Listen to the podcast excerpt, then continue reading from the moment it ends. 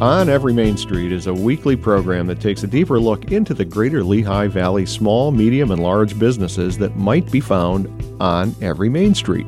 Tonight, join me, Greg Capogna, as we invite WDIY listeners to learn more about the entrepreneurs with great ideas serving the communities in which we live.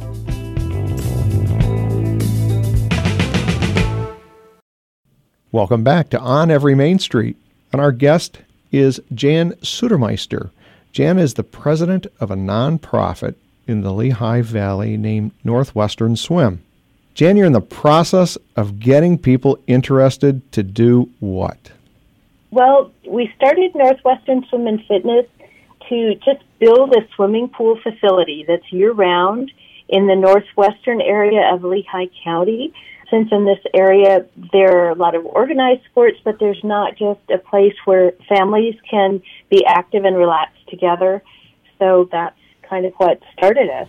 I was teaching school and there were 16 teachers who, as I talked with them, said, this is definitely something we need. So that propelled us into uh, doing a survey in 2018 to kind of uh, get the sense of the community, what they felt about it. And what did the community say specifically?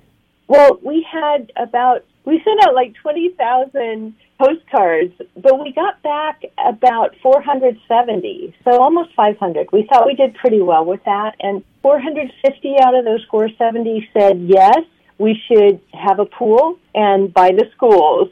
That was kind of our motto. We wanted to try and do a pool by the schools so that it would be accessible to students of all ages as well as teachers and um, possibly do classes there as well. So, what was it that made you say pool versus some other type of community item? Well, I'm a swimmer and I go a long distance down to Allentown to swim regularly. And I had been thinking about it for some time that what this uh, area needs is a pool. And I walked into a room one day at school, and one of the phys ed, the health and wellness teachers, said to me, You know what this area needs? And I said, I know what this area needs. What do you think this area needs? And he said, a swimming pool. so it kind of resonated, and we talked with other teachers from there, and uh, it moved forward. Are there other community pools now? We had a few community pools. We had one at Ontelaunee Park in New Tripoli, which was first a sand bottom pool um, and then a concrete pool. We had a pool in Neffs in North Whitehall that was quite sprawling, and uh, a lot of us went there in the summer and took our kids there. We also had a small pool here in New Tripoli uh, called Sandy Mount, and a number of people remembering taking their kids there for swimming lessons. But all of those have folded over the years. Most of them were on land that was given, and the farmers or the owners of the land felt it was important that we had a pool in the area. And when the owners were no longer able to afford the expense of renovations and meeting present codes, those places just folded. So our thought is that we would try for a year-round pool that would have a sustainable endowment that in 20 years we would have the funds to be able to renovate it and uh, take care of repairs and sustain it through the years. So not to make the same mistake that the other pools had made set it up to win. Pardon? So, yeah, you would set this up to sustain itself and keep going. Yes. Uh, so, what's it cost to build a year-round pool? We estimate, uh, based on uh, about 20 other pools that we've looked at in the area, we estimate that it will be five to seven million. That probably depends on whether we get, you know, some some of the state grants, which require certain building regulations and construction and material regulations. But we estimate five to seven million. We think it will be 300 to 500,000 a year to operate the pool. And there was a study done um, maybe 15 years ago in this area, and we es- made our estimate based on what they had estimated for a year-round pool, considering inflation into that, of course, but in current dollars.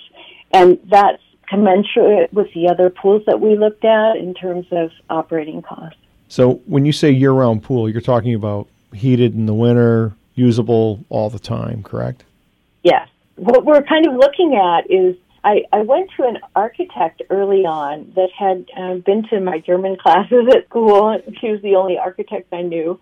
And I went and met with them for about an hour and a half and shared the idea. And I said, we need a dome that will retract in the summer mm-hmm. and cover the pool in the winter. So pretty soon, one of the architects sent me a sketch and um, the Dynadome, you know, it, he had found something that could work for us. So we've been in conversation with a company out in Indiana that builds retractable domes over pools, over cafes, over whatever. And uh, it's quite a fascinating business. And so every time we get some more questions about, you know, let's see, is the steel and aluminum that you use, you know, made in USA?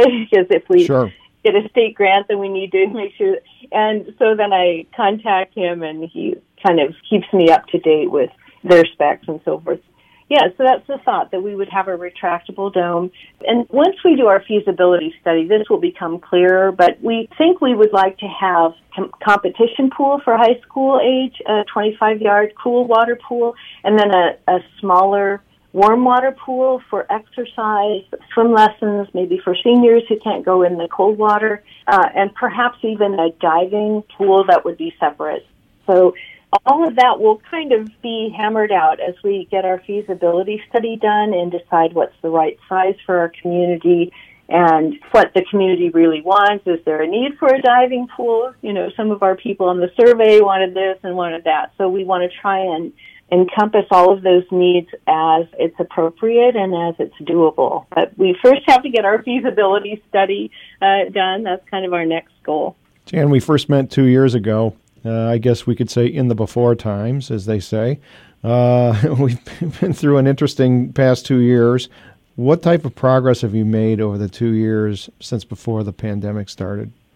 That's a great question. We were so excited that first year we uh, took in $622 in 2019. I think that was the year I met you. And at the end of that year, we had completed our application for the IRS, sent in our application, which cost us 600. dollars mm-hmm. And uh, we received our 501c3 status in uh, August of 2020. So even in the midst of the pandemic, things were happening, things were going well, and we've been putting our policies in place. And uh, this year, we've finally started reaching out to businesses. Um, reaching a little bit beyond just the, the residents of our community. So we're really ready to move with this project. Who are some of the uh, organizations or companies that have helped you at this point? Oh, we were so excited to receive our first grant uh, back in 2020 from the Lions Fulwiler Northwestern Community Foundation. They operate out of New Tripoli, and they helped us with our. You know, that was so nice to get a grant from them, and I shared that with our board, and that was like, yes, we might be able to do this. You know. Um, Billy the Kid Klein at Backacres Farm has contributed. Uh, he's out of New Tripoli. Um, he has a horse farm. And Chrisman Septic Services has helped us. Wanamaker's General Store, Kyra Hendricks, uh, out of Kempton, close to Leaser Lake. A wonderful deli and, and general store down there. And um, Barry Isett and Associates in Allentown, the construction engineers and high tech security alarms, uh, Scott Schaefer from Easton. So, so far, those are our businesses that have given us a boost. And certainly, we're looking for more. So, we invite anyone to consider a gift uh, to help us reach our goal. The feasibility study we estimate will cost sixty-five thousand, and that will give us an idea of uh, what the right size is for our community, the right location, and uh, the features that the pool should have. Where can listeners learn more about how to get involved with this project and perhaps make a contribution? You can contact us on our website, swimnw for. That's swim s w i m n w dot org, and uh, hopefully Northwestern Swim and Fitness, our website will come up, and there is a donate page there, and uh, there's a lot of information there about our history and kind of where we've come from and where we're going. Excellent. Jan, sounds like an ambitious but doable project. And uh, I want to thank you very much for being on Every Main Street this evening. Thank you. You are listening to WDIY.